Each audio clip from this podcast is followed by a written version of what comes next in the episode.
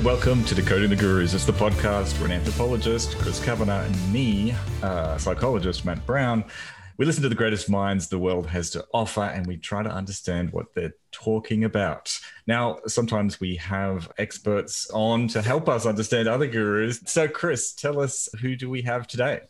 Yeah, so we have Amanda Montell, an author, linguist, and I think also has a show coming out relatively soon, but also a podcast host and author of Wordslut, a feminist guide to taking back the English language, and more recently, or not, I think coming out this month, uh, Cultish, the language of fanaticism.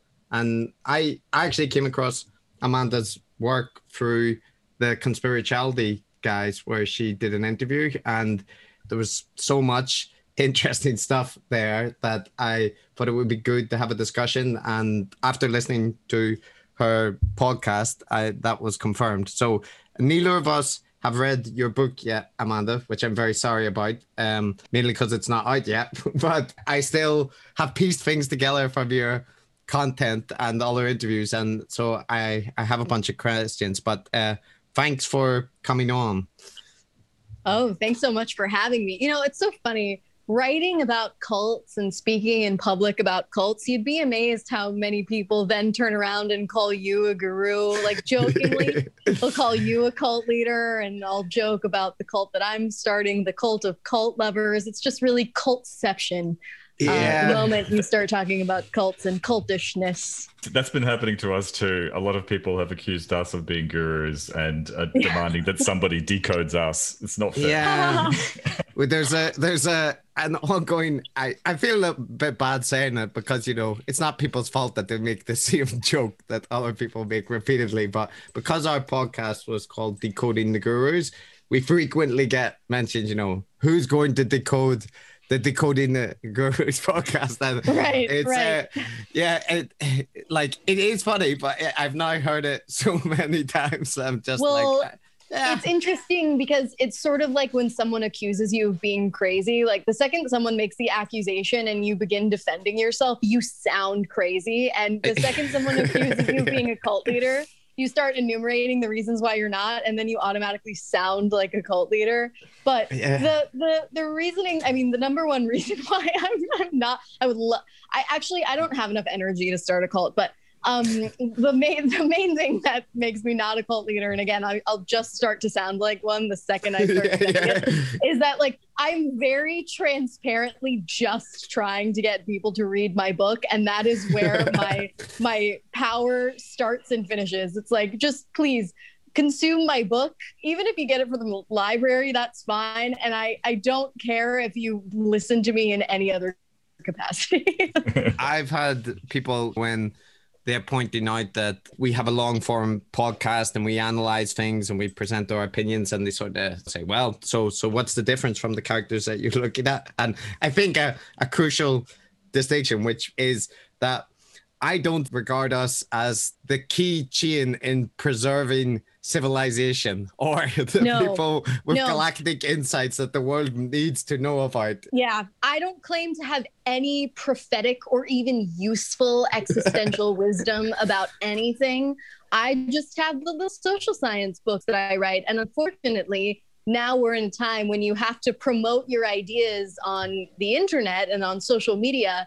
And when you start packaging really complex ideas into really small nuggets of Instagram wisdom, I can actually see how someone would start to interpret that as like the nuggets of a guru trying to package their wisdom into like a palatable and kind of scammy quote gram or something like that in hopes that people will want to sign up to learn how to access access God or whatever. But really, I'm just I'm just out here trying to tell people about my book.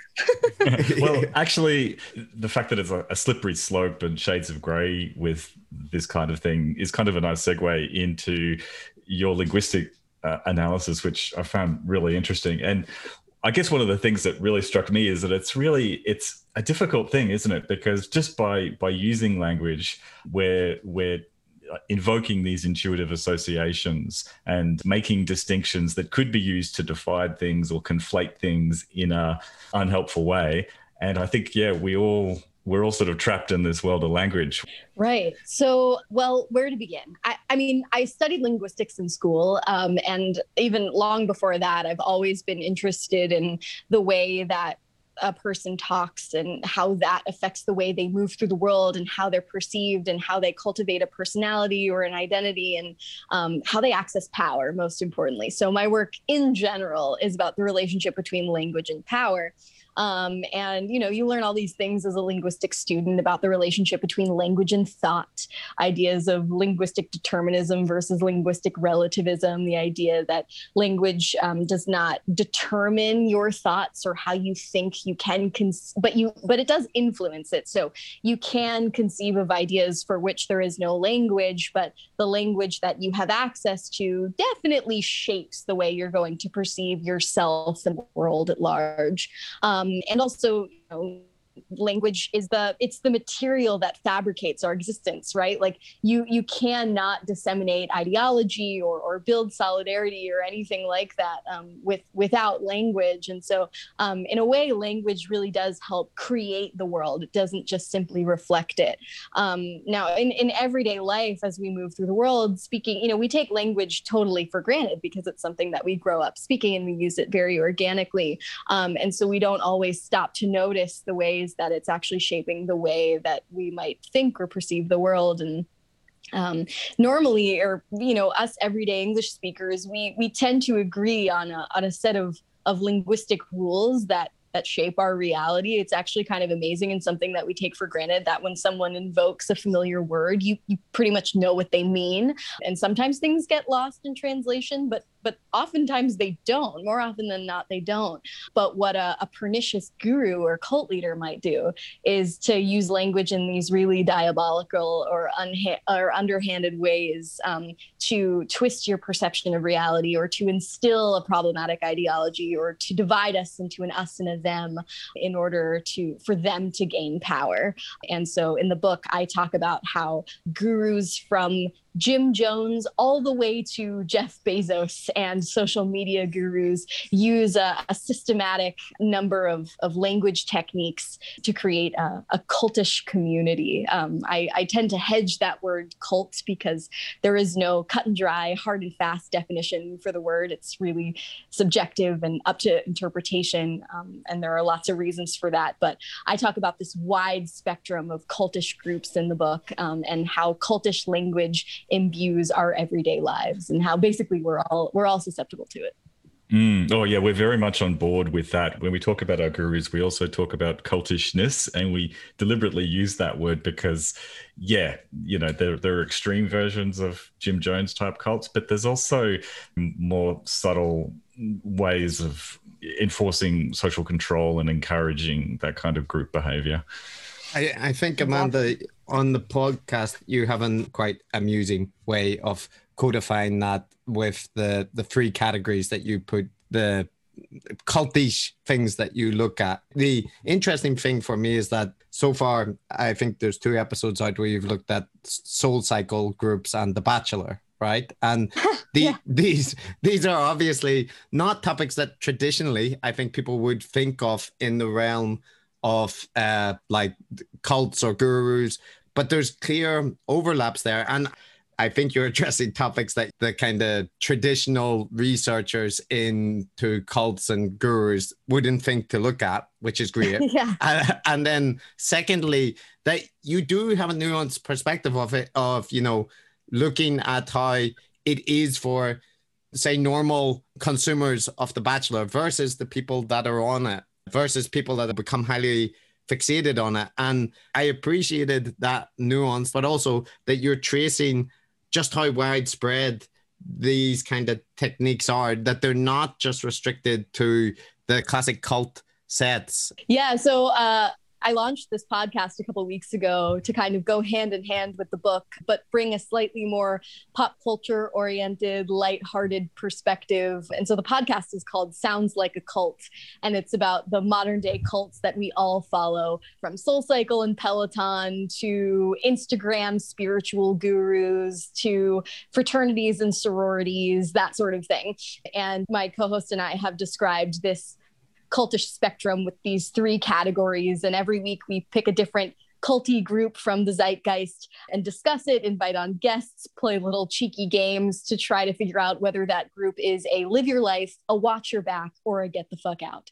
Um, because we're um, we're kind of approaching it from the angle, and, and I approach cults from this angle in the book as well, but but more formally and through a, a specific language uh, lens. You know, we're trying to communicate the idea that like again, none of us are immune to cultish influence. It hmm. imbues mm. our everyday lives and we as contemporary media consumers and just like people you know moving through our lives we think of cults as the Jonestowns, the Heaven's Gates, the Wacos, the Mansons. But the word cult did not always have this incredibly dark and sinister undertone. It really wasn't until the late 60s and 70s, the Manson family murders and the Jonestown massacre, that cult became this sort of international symbol of fear. Before then, um, cults was this word that was associated maybe with quacks and charlatans. And even before that, it was simply just another churchly classification like sect.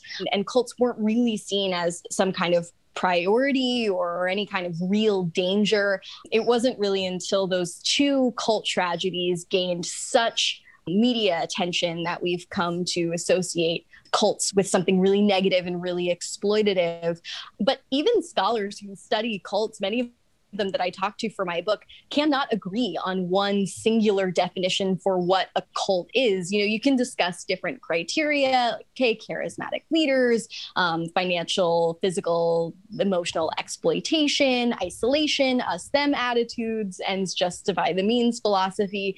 Um, but not all cults exhibit these qualities. Not all groups that could have or, or that have been or could be called cults exhibit these qualities. There are groups throughout history that have been called cults that really are no more dangerous or wacky than the better accepted religious and social groups. So it's totally like a subjective word. And what I aim to do is sort of implicate us all. You know, we like to think, ironically, we do what what people inside these cultish groups do. We divide us into an us and a them. We say those are those brainwashed, mind controlled, desperate, disturbed, intellectually deficient cult leaders. I'm nothing like them. I would never be susceptible to that type of influence. But I, my argument is that to some degree, we all are. And the proof is in the way that we use language every day.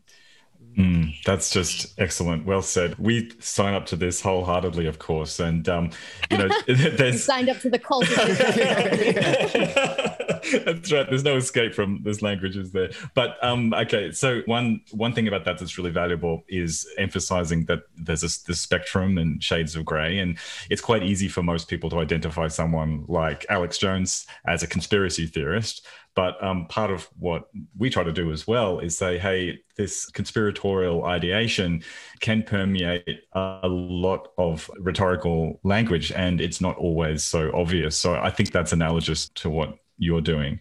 And I also very much agree that we have to be careful about creating these labels like guru or cult and then just throwing them around as a, pejorative when you know of course everybody's a little bit guru-esque and everyone um, gets into some cult. So sorry i'll turn this comment into a question. Um, no no but i mean it's a good point because it's like what are we talking about specifically? The word cult is does not provide enough information to know what's really on the table here. And actually, I just had a, a miscommunication today. Like I did another interview, and the headline of the interview came out, you know, kind of like provocative, and it was posted online, and and um, there was all this hubbub. Um, the word cult was in the headline, and there was all this hubbub um, surrounding like what I was really talking about, and that's what the word cult cult causes. It causes such strong emotional reactions because nobody wants to admit that they're a part of a cult because we all are projecting, you know, our own stuff onto that word but it's like what are we what are we talking about specifically here? Like are we talking about just a, a group that you perceive to be deviant but actually isn't really all that dangerous? Or are we talking about um, a, a, group of conspiracy theorists that assemble online? Or are we talking are we talking about a religious group? Are we talking about a secular group? Like and what are the dangers involved? It's just we need more information than just calling something a cult. And yeah tossing around the label willy-nilly is is unproductive. And um and really triggering for people. So well, I, I think that's connected to one of the other points you make, which is that that buzzwordy rhetorical language sort of infuses our everyday culture, and in a, a very basic sense, it's just normal. So the great example is the corporate buzzwordy language, talking about you know transformation and disruption and leveraging opportunities and so on. But as an academic, what I am exposed to most is similar kind of language in in, in this field where at, at, the moment the words resilience and engagement are so hot so so hot right now if your research isn't engaged then why the fuck not get your act together um, it's so funny. You'll probably appreciate that. Obviously i talked to a lot of academics for the book and questions for almost all of them was like what's what's a group that you're a part of that you notice where you notice cultishness? Um, or are there any groups that exist in contemporary culture that you think are culty even if they're not full-blown cults? And they all said academia because we're just you know we're we're all we're all a member of a group that's at least a little bit culty um, and the buzzwords and stuff. The buzzwords aren't you know a sign that you're definitely in a in a get the fuck out level cult let's say or even a watch your back level cult. It's just a sign that you know you're a part of a group that is is really trying to drum up solidarity and maybe a little bit of elitism and maybe a little bit of those us them attitudes but it's like how extreme is it? And in certain environments it's more extreme than others. Like i don't know if you're aware of of WeWork the startup WeWork mm. and the documentary that came out about WeWork but that's the example that's an example of a company that really put the cult in company culture. And there were just way there was way too much uh, bullshit corporate speak. And it, it really seemed to have kind of a religious undertone. It was there to elicit strong emotional reactions without actually meaning anything that couldn't be said in plain english. And what that does is create a culture of conformity. You're you know when someone um, uses a, a glossary of these really charged buzz buzzwords, they create this sense that they have access to this sort of transcendent wisdom. And we all love an exclusive code language. We love being able to speak a language that other people can't understand because it makes us feel special. And when someone creates that impression that they have access to this exclusive language, this exclusive knowledge, that's really compelling, but it also might be a red flag.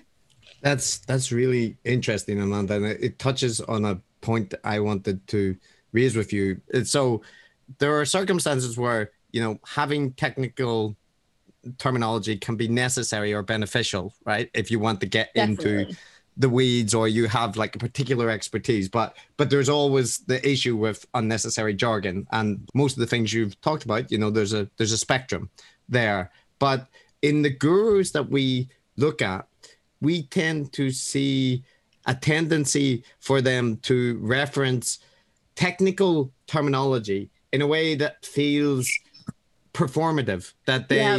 they're referencing physics or mathematics and they might even be qualified in those areas some of them are right but they're talking about extremely complex maths and physics to a general audience who has no ability to discern the validity of the references or even to get the references That's and right.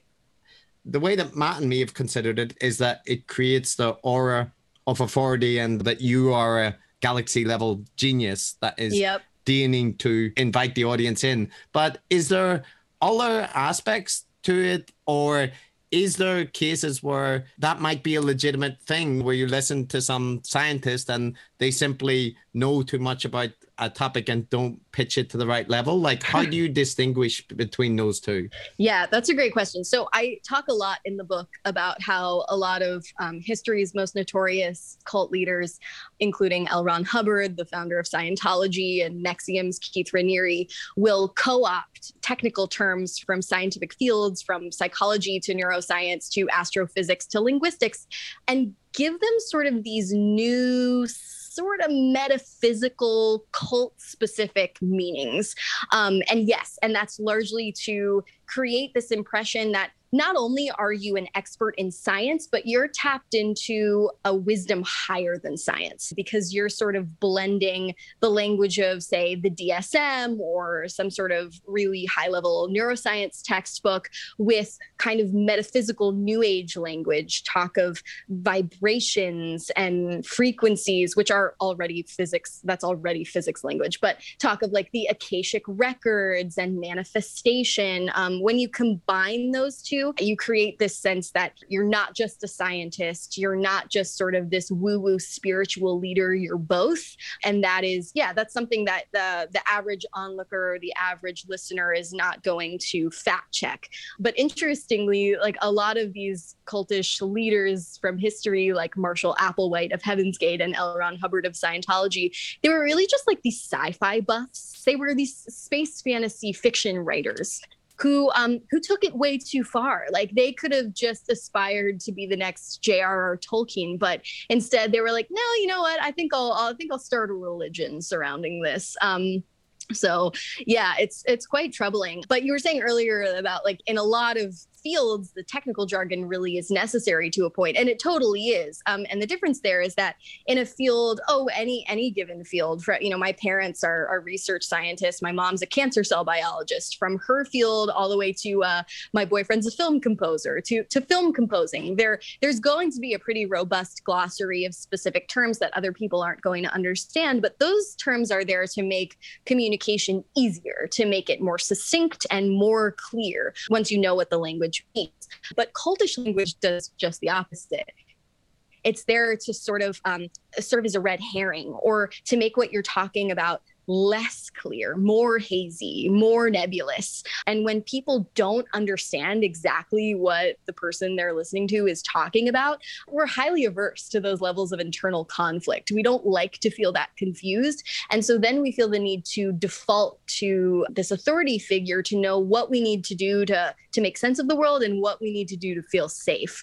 So when someone is combining the metaphysical language with the, the science language, it creates um, this sense that they're tapped into to an authority much higher than than science. yeah, I think you're completely right. There's that distinction. You can spot with a bit of practice the expert who actually makes a complex thing simple versus someone who's obfuscating and bullshitting and making um, oh, yeah. a, a, sort of a simple thing that probably appeals to people's original prejudices sound extremely sciencey or, or complicated. Yeah, I mean, it's the difference between like Stephen Hawking and uh, Dr. Joe Dispenza. I don't know if you're familiar with him, but he's one of these like dime a dozen quote unquote doctors. I think his credential is he's a chiropractor, but he's uh, one of these uh, sort of new agey, holistic gurus who establishes himself as like a science authority. Terms like quantum physics and quantum mechanics and the cosmos, etc., as if he's some sort of Stephen Hawking. But Stephen Hawking is like explaining black holes to an an average person in order to like make real science accessible. And this other quack is just trying to like exploit the fanciness of science to like make a buck. yeah, exactly. They sort of they're somewhat similar on the surface, but actually they're going in completely opposite directions, aren't they? Um, mm-hmm. I, I, the other thing I wanted to pick up on is you know you mentioned L. Ron Hubbard and Scientology, and along with Deepak Chopra, perhaps these certainly are the OG prototypical gurus. And I think L. Ron Hubbard is the best example because he, as you said, he was he was more science fictiony, but it was the 1950s. It was a different time, wasn't it? My or our suspicion is that these days gurus are are more sophisticated themselves and and also preaching to a more sophisticated audience. So they they're probably a lot less obvious in like L. Hubbard and his 1950s stuff seems quaint to, to, to modern sensibilities, but I guess we feel that there is a, a, modern crop of people who are purportedly secular public intellectuals, but are actually doing something similar. Would you agree?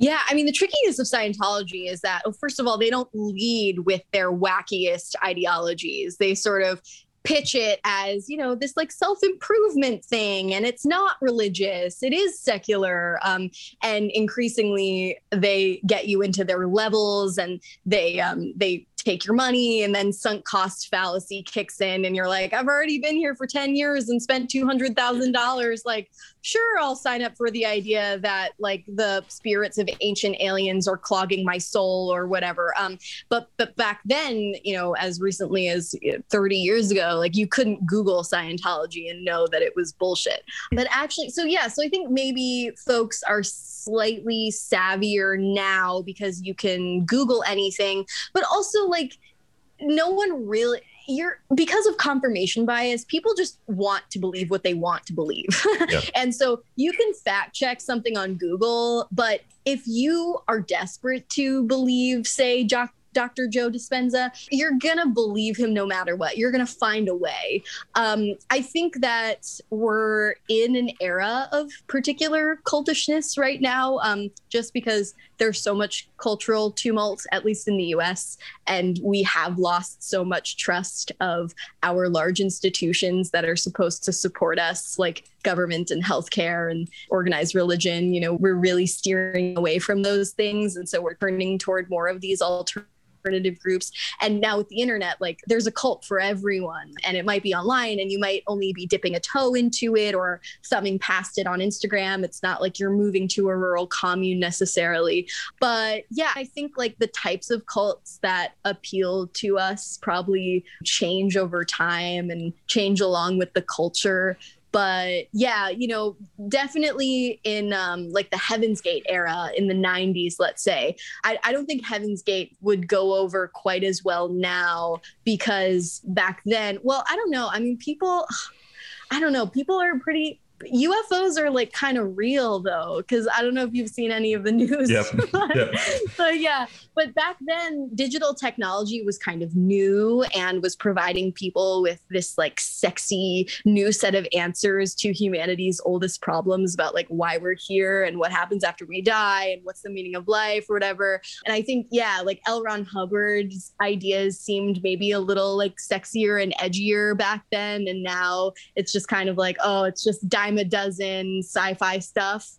But I don't know people are going to believe what they want to believe for whatever reason. But you know, you, you touch on a couple of really interesting things. One is that these cultish groups do tend to set themselves up against the orthodoxy and institutions and so on. And as you say, we're in an era now where there's a loss of trust in those institutions.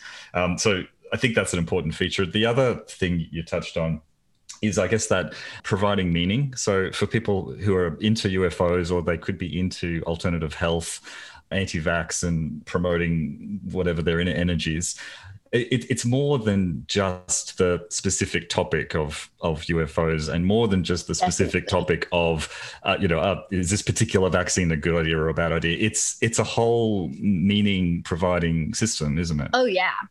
Oh, sometimes it's not about the beliefs at all because sometimes the beliefs totally change. like, um, for example, the People's Temple, Jonestown, that started out as an integrationist church, but then the very name of the group and its ideologies and its ethics and its practices changed as its population changed um, because Jim Jones wanted to be able to tap into like you know young uh, you know sparkly eyed college graduates. But he also wanted to be able to appeal to say um, you know middle aged black women who were active in San Francisco's church scene. So yeah that's another reason why a lot of the language of these groups is really vague. It leaves the space for their ideologies to change. Um, but yeah no it's it's really more about the the things that really constitute religion um, um, I'm quoting the theologian Tara Isabella Burton here because I like um, the way that she defines religion. Um, scholars have been arguing for even longer about what defines religion than they have uh, about what defines a cult. But she says that it's easier to define what a religion does than it is to define what a religion is. Mm. And she says what it does is it provides people with ritual, meaning, community, and identity. And that sometimes has nothing to do with God. Um, you can have like a quote unquote secular religion but yeah, like conspiracy theories and cults, like that overlap um, you know, the Venn diagram is really quite circular because what attracts people to the ideology is in part the beliefs themselves. You know, people want to feel like they have access to unique wisdom and people want to feel a sense of closure and comfort during crisis ridden times and conspiracy theories provide that but they also provide this sense of community and ritual and identity it's like you're a part of something greater than yourself and you in a lot of a lot of times you'll, you'll meet like your closest confidants um, even even just online like in these forums and stuff you don't even need to meet in real life mm. so yeah you're completely right it's not just about the beliefs sometimes the beliefs themselves are like the least important thing. It's about everything else. I really grokked that when I spent a bit of time in the flat Earth Facebook communities, just and just out, oh out of God. this sense of fascination, and because I was just really curious, like wanted to know why, and the the penny really dropped for me when I realized that the vast majority of members, not all of them, but most of them, are young Earth creationists and that the mm-hmm. the the flat Earth and the rejection of you know, astrophysics, basically, they were really rejecting this physical world, which didn't put humanity at the center. Yeah, that's a perfect example. And it's the one I had in mind. Actually, our forthcoming episode of my podcast, Sounds Like a Cult, is about the flat earth community. great. Nice. Great. There's a, um, Amanda, actually, your comment about religious scholars uh, love to battle over definitions of religion. And I, I'm active in the like cognitive science of religion field. So I have a paper about the definition oh, of really? religion. Yeah. So it it is. I know I'm, I'm actually complaining about the fact that there will never be an answer to that and people should just carry on. But in, in any case, the it, following on from what both you and Matt highlighted, I, I think an important point to emphasize and that you do a good job of in your material is that while when we look back at the cults, you know, from the 50s or 60s, some of it might seem quaint or to have rather uh, like obvious sci-fi motifs or that kind of thing. But at the same time, like throughout the throughout history, recent and and long term, the people often attracted into cultish communities uh, run the full gamut of society and include, like in the case in Japan of Aum Shinrikyo, most of the adherents were highly educated, well off people and Definitely. and i know that's not an isolated case so i know it was it was really important for me in the book as soon as i um, well i'll say this i went into the book believing what a lot of us believe that the people who join and wind up staying for a long time in these cultish groups are uh, you know, naive, that they're desperate, that they've, you know, they've got a screw loose up there. Like, how could you stay a member of Scientology or Heaven's Gate for so long? Um, but what I found consistently talking to so many former followers is that they were really quite bright. I mean, they're, I'd say this in the book, but their their fatal flaw across the board if anything, it wasn't desperation or stupidity. It was the opposite. It was an overabundance of idealism. It was hmm. this, you know, idealism to a fault. Um, I talked to Steven Hassan, who's a, a well known cult scholar, and he's an ex Moonie. So he was a member of the Unification Church and he used to recruit people to the Unification Church. So he knows a little something about the type of person that they would go for. And it was never someone who had, you know, psychological problems or was liable to break down quickly because, you know, being in a cult is is hard work. and hmm. uh, you, you know, you want someone who's gonna have their chin up and their eyes bright and who's gonna stick it out even when things get really hard and um and when, you know, the the things they were promised out of the gate maybe don't come true. Um, you're going to want people who are very service minded, who, who want to do something great for humanity. Uh, cynics and people who are extremely selfish don't don't tend to join cults because they're they, they don't care about a cult leader's promise that they have the solutions to humanity's most urgent problems.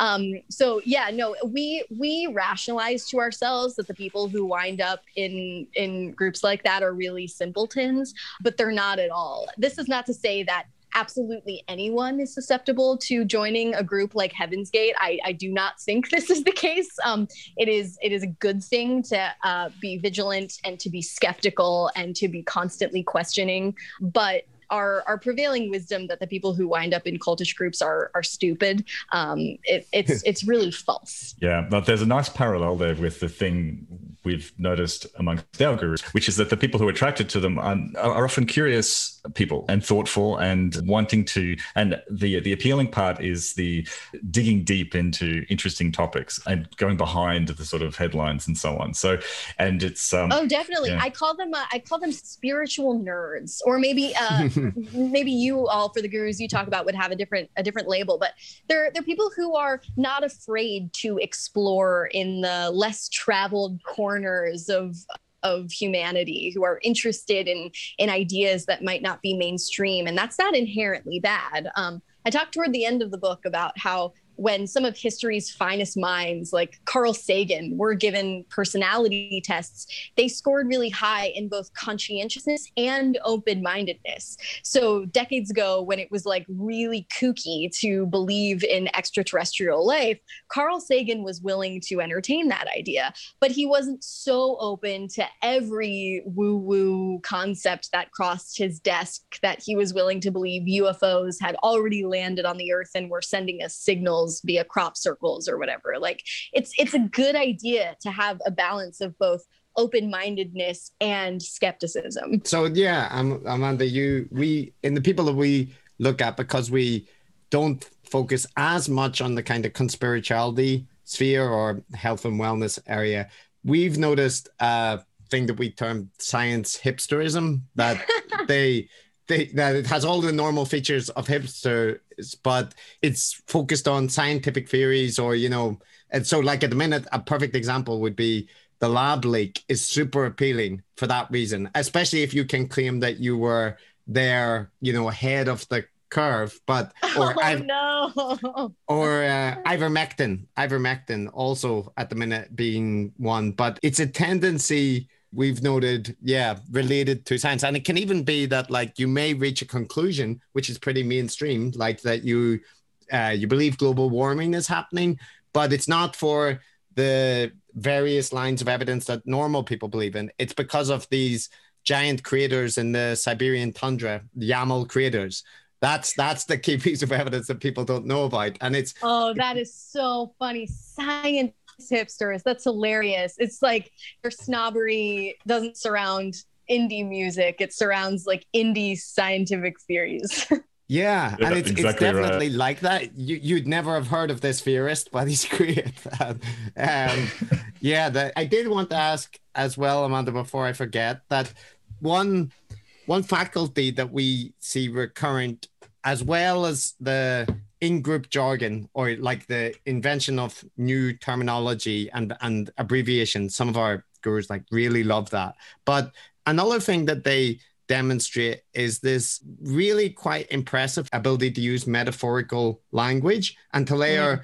metaphors on top of metaphors and and also to conjure them up in a, a quite an impressive rate. And it's it leads i mean on one side it does seem to create a sort of pseudo profundity and but on another level uh, um, actually matthew remski pointed out you know that a lot of the ancient spiritual traditions and whatnot have this very beautiful metaphorical language mm-hmm. that that mm-hmm. is regarded as profound so I, I wonder from a linguistic perspective, does a faculty with metaphor, is that something you commonly see? Yeah. Yeah, well, I think it takes, I mean, I think there is something sort of inherently profound about a good metaphor, but artistically, not really like logically. Uh, as a writer, I certainly can appreciate uh, a profound or pseudo profound metaphor. My writing is not the most metaphorical thing in the world. I do have a couple zingers. I do have a couple zingy metaphors in the book. Um, just you know, as as a creative writer, you got to sneak them in there. Um, but yeah, what's your think... what's your best one? Just before I let you skip that. Oh, oh, uh, actually let me just like open up to the end of um of like part one of my book because i i am thinking of one in particular that maybe it'll sound silly like when i I've read it out I, of context but I think it's okay. I have part of the reason I admire the guru ability with metaphors is whenever I try to make one, I invariably lose the thread about two or three sentences yeah, I mean, so I really, yeah, no, I, I think metaphors should be appreciated for their artistic beauty, but maybe not, you know, we don't need to put too much stake in them because um, it's it is a poetic device right? Like mm. it's it's not a logic device. Yeah. Um i mean i think that metaphors can sometimes help us reorient our perspectives in really interesting ways but yeah no i think you're right. When um, I talk more about euphemisms in the book, although I, I, do talk about metaphors in the context of loaded language. For example, early in the book, I give an example surrounding the, the term old soul, which it, to an everyday English speaker is kind of a compliment, like meaning someone who's wise beyond their years. But in this one Kundalini yoga cultish group, it was redefined as something really awful, sort of a threat. Like an old soul was someone who'd reincarnated life after life after life and could never get it right. And so you what you can do with metaphors is basically redefine them um, and emotionally charge them as a way to steer people's behavior. Um, but they can also be really beautiful. Um, so the the last part of the last you know paragraph of part one, um, this Heaven's Gate survivor named Frank Lyford, who went on to become a life coach, so like kind of a guru, but in a in a different way. He talked to me and he said, "Our innest guidance is the best possible navigation any of us has." He said, "This doesn't mean we can't." Oh no, then I said, "This doesn't mean we can't look outward or upward for help through the chaos." But to me, Frank continued, a good coach is one who does not guide but shines shines light on a person's deepest desires and blocks. And then I say, not a guide, not a prophet, not a guru telling you just what to say, but a candle in the dimly lit library of existence. The only dictionary you need is already open. Oh, very, oh that was very good. Very yeah, good. that was worth it. But, yeah, so. but, but I have to say, it's not as good as Jordan Peterson's giant crystalline structure bursting out of the ground. I forget what happens after that. yeah, that, oh, that Jordan was... Peterson. Ah, we so much. we listen to a lot of the content. The like the kind of format of our show is you know playing clips and analyzing the techniques in them. The um, multi-layered metaphors and their very very loose connection to the question that was yeah. asked is uh, he's he's a master of that genre there is an element i guess probably with you as well amanda and definitely with me and matt that you you sort of come to respect the craftsmanship of yeah. the the the cult figures or the gurus that you're looking at and it it's perhaps worrying but i i get a kind of enjoyment in some sense from you know a very very well done manipulative technique yeah no totally. Actually um i was watching a youtube video a few months ago um breaking down how expertly kellyanne conway dodges direct questions. And it's of course infuriating like spiritually to watch her do that. But you've got to admire it. Like she is so good at dodging direct questions. And uh so yeah no you can like admire the the craftspersonship to gender neutralize that word. Um, but you can't, uh, but, but you shouldn't. Yeah, it's not something to be admired ethically. yeah, yeah. Yeah, actually, you know, we're not primarily focused on the political um, angle of things, but uh, j- just recently, you know, some of these things, I think you called this kind of thing thought terminating cliches. And you see it a lot in political discourse. And um, I, I was listening to a, a debate um, yesterday where some a conservative was demanding that um, the interlocutor choose between equality of opportunity or equality of outcome. Choose. and it, it, just. Oh, Oh, we love a false dilemma. We love a yeah. false dilemma. Yes, yes, yeah. Yeah. So thought terminating cliches um, are, uh, I wish I had coined this term. Um, this is a, a, term that was coined by this psychologist in the early 60s named Robert J. Lifton. Um, and it's something I talk about a lot in the book. And it's the sort of thing where once you know what it is, you won't be able to unhear it. But there are these uh, stock expressions that are easily memorized, easily repeated, and they're aimed at shutting down like independent thinking or analysis or questioning um, and they alleviate cognitive dissonance and so they're they're really effective and they're by no means exclusive to cultish groups. They they you know you, they'll show up in right political debate shows or even just their everyday lives like uh, everything happens for a reason is a perfect example of a thought terminating cliche you will hear all the time, or or it is what it is, or boys will be boys, that sort of thing. Um, and uh, cultish leaders really take advantage of, of thought terminating cliches because whenever someone notices a wrinkle in their belief system, their ideology, or their whatever they're preaching, um, you can just you know whip out a thought terminating cliche to to shut that person up for a while. Yeah, and it's not entirely unrelated to those metaphorical techniques um, you were just talking about. Um, uh, yeah. w- one of the gurus we look at, um, uh, uh, Bret Weinstein, he's um, very much on the um, anti-vaxxer train at the moment, but he he cleverly uses some caveats of course, deny being an anti vaxxer, but he will compare vaccines to playing Russian roulette with a loaded gun. like very, just very, very evocative wow. language. But he's not, he's not saying they're dangerous. yeah, the, the, a lot of his followers said no. He's just you know just talking about the relative like you know the probabilities and whatnot involved. And like I, I wonder if there's any other motivation in choosing a loaded gun as a, as a, the metaphor.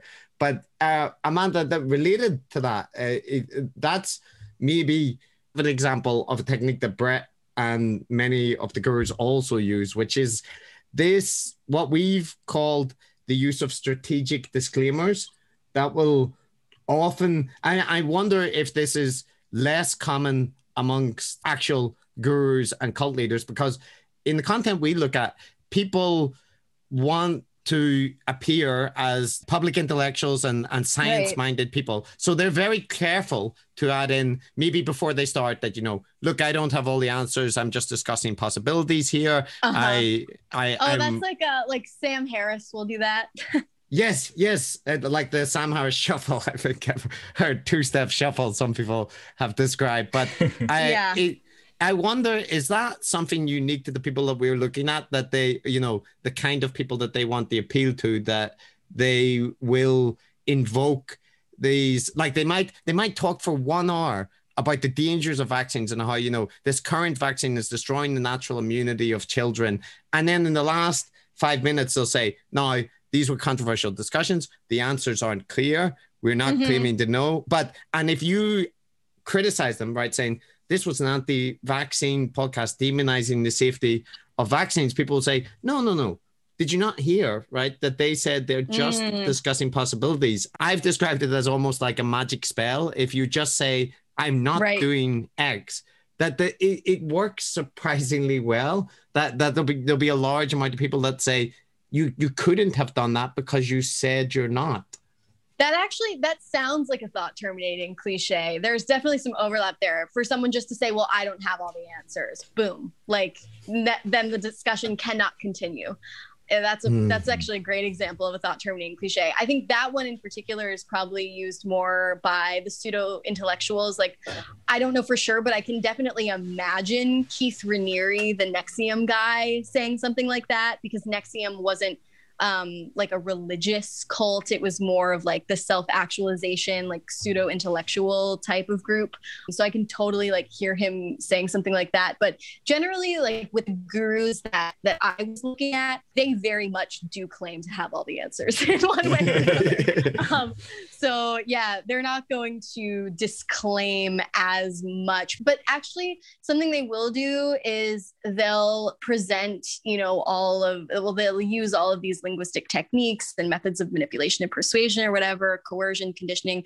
And then sometimes maybe they'll say, like, but you make up your own mind that sort of thing. But it's like, okay, well, I'll make up the mind that you've conditioned uh, now. So it's like, I'm just, you know, you've created this echo chamber and like you've convinced me that I'm thinking for myself, but really I'm just a mirror for you. Um, but yeah no that uh that strategic disclaimer thing sounds um like slightly slightly removed from the the sorts of leaders that that i was looking at. But um wow that's super infuriating. Yeah, yeah. So so, Amanda, you've done an amazing job of delineating all of these ways in which language can be weaponized. So, I guess one of the logical things to kind of um, finish up with is to get your advice for people to be able to detect and um, avoid this kind of thing. I, it's probably a very difficult question, but do you have any? yeah.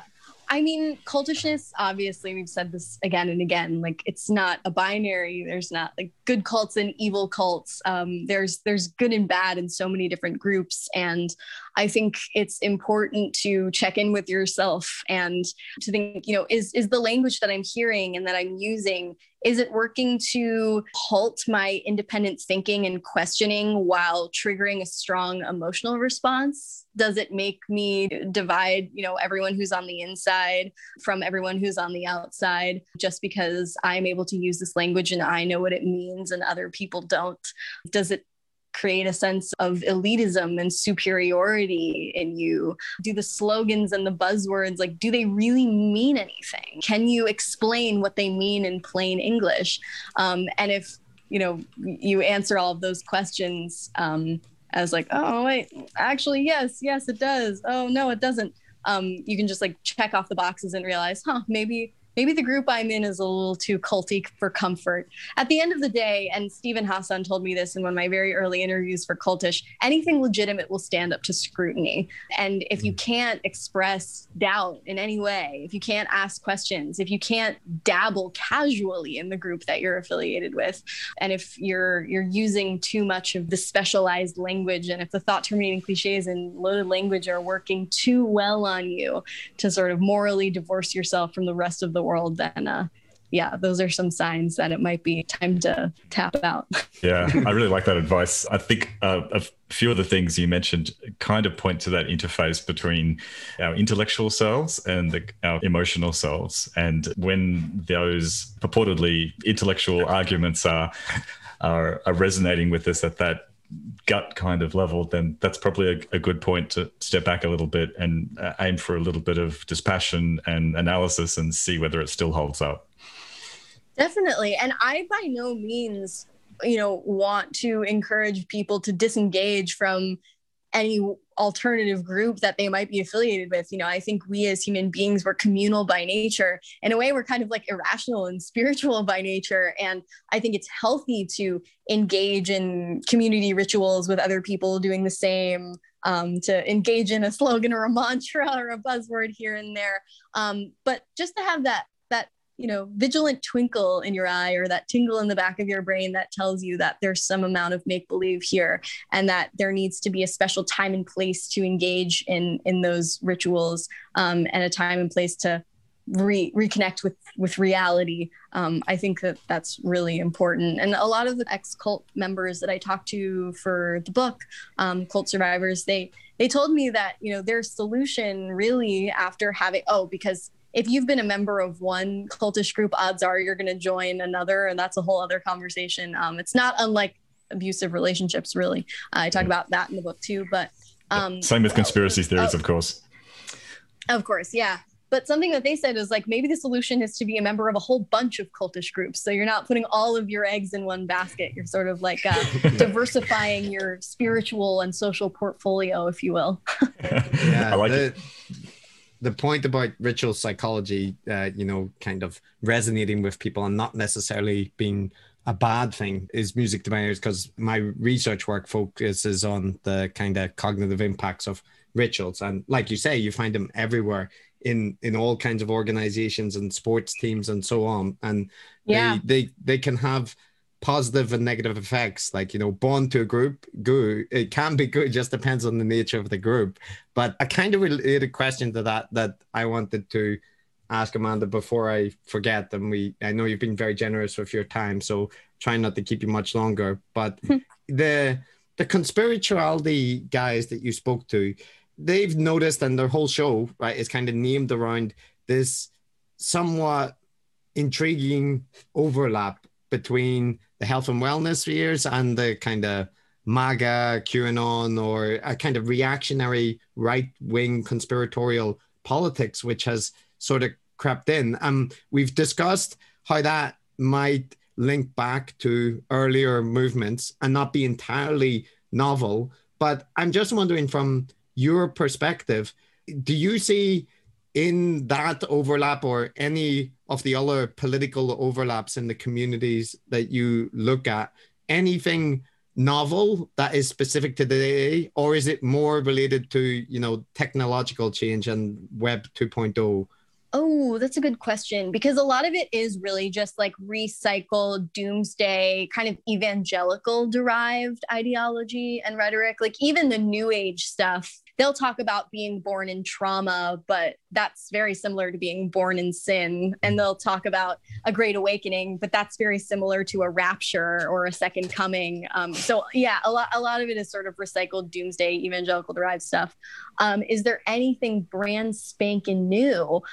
Um, that's that's a good question. I mean, I think some of the like feminist conspiritualist circles feel new-ish. I mean, there have always been, you know, sacred spaces for women and stuff, but I think mm. what's interesting is like some of the like divine goddess woo-woo groups that have overlapped with pastel QAnon and such and conspiratorial ideology um, and how that has overlapped with feminist ideology and feminist rhetoric or certain like interpretations of feminist rhetoric J- just the ways that like social justice and conspiracy theories and new age metaphysics have all conglomerated is um that feels kind of of the moment to me. Mm. I, look, I think um, in terms of the political dimension, I'd personally say that those linguistic tricks are across the political divide. You could see them operating in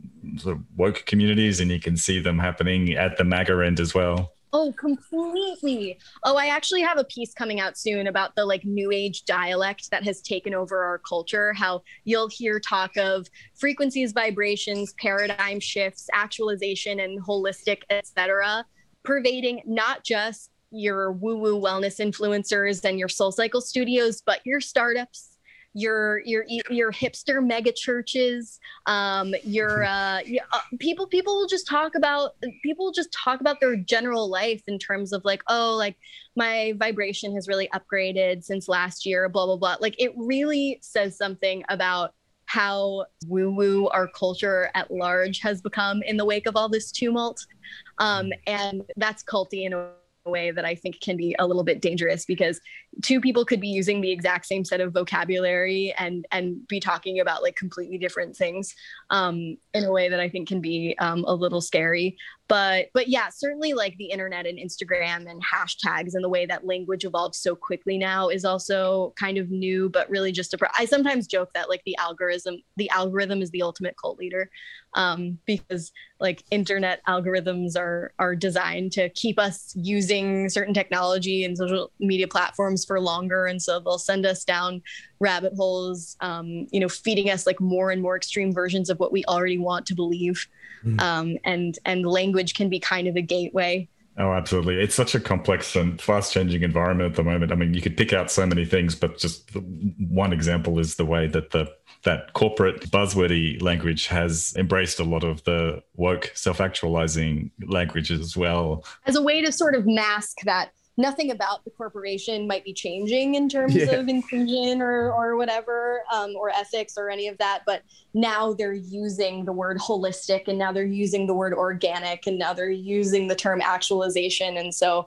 it's kind of like a red herring yeah the amazon like kind of deaf box it's probably yeah. the the most obvious recent example of that but uh, yeah i don't think it was labeled the deaf box but that's what it looked like um so Amanda, you like I said, you've been extremely generous with your time, and I think Matt and me could continue just to use up your phone battery and and, and, and steal your knowledge. Um, but we should probably let you go. So be before that though, is there anything in the book or in your work that you think is important that we haven't touched on or or and if not, or even if so, I believe that you have a new TV series maybe coming out as well as the podcast. Is that correct? yeah. Well, uh, you know, as these Hollywood things go, my first book is in development um, at FX. So um, my first book was about language and gender, and I'm writing a show inspired by my first book about a young language genius using her uh, hyper polyglot superpowers and her magical abilities to code switch and her freakish knowledge of etymologies and slang and that sort of thing to um, to dethrone powerful people and access spaces. And so, yeah, that's a show that I'm that I'm currently developing as uh, to use a Hollywood buzzword, um, which basically just means like I'm writing it and rewriting it and trying to figure out if it's actually going to ever be on TV. Um, but I, yeah, I, that's a very exciting thing. yeah, I love that because uh, you know, the, way way back at the start of this, you were talking about the you know in-group terminology serving as this marker for the group that you belong to, and I, I couldn't help but thinking that you know in a in a very obvious way, accents function in that way, you know, just in normal everyday life. And I once met someone in London at a party who who, when I met them, spoke in a English accent, and then midway through the conversation, switched to a Belfast accent, and it turned out they were originally from Belfast, but had developed this ability to turn off their accent, and it struck me as like inherently wrong and you know deeply kind and I became immediately suspicious of that person because they they had that facility. So your character that you described sounds like you know very interesting but also a monster. Yeah no totally. She's like diabolical in this very sort of harmless way you know? Like again like we totally take language for granted. It's like sticks and stones how much harm can language do? But yeah it's like so viscerally disturbing when someone uh you know someone's whole like your whole perception of somebody changes when they yeah. can flip a switch like that. So, um, yes, exactly. That's uh, a type of uh, Machiavellian superpower that I want her to have. It's really underrated. Well, your book seems fascinating. Really enjoyed listening to you on on other podcasts and um yeah thanks so much for coming on it's uh yeah really just yeah fantastic stuff thank you so much for having me really uh really enjoyed this yeah you know, uh, okay, we're terrible at serving. Say, say, oh, what's the word? Signing off. Signing off. That's it. but, but we, we uh, just sort of tail off, uh, and it kind of works fine. yeah, yeah. So, so we'll edit it together, and it will sound nice. But, um, so, thanks for listening, everybody, and uh, bye-bye. Bye.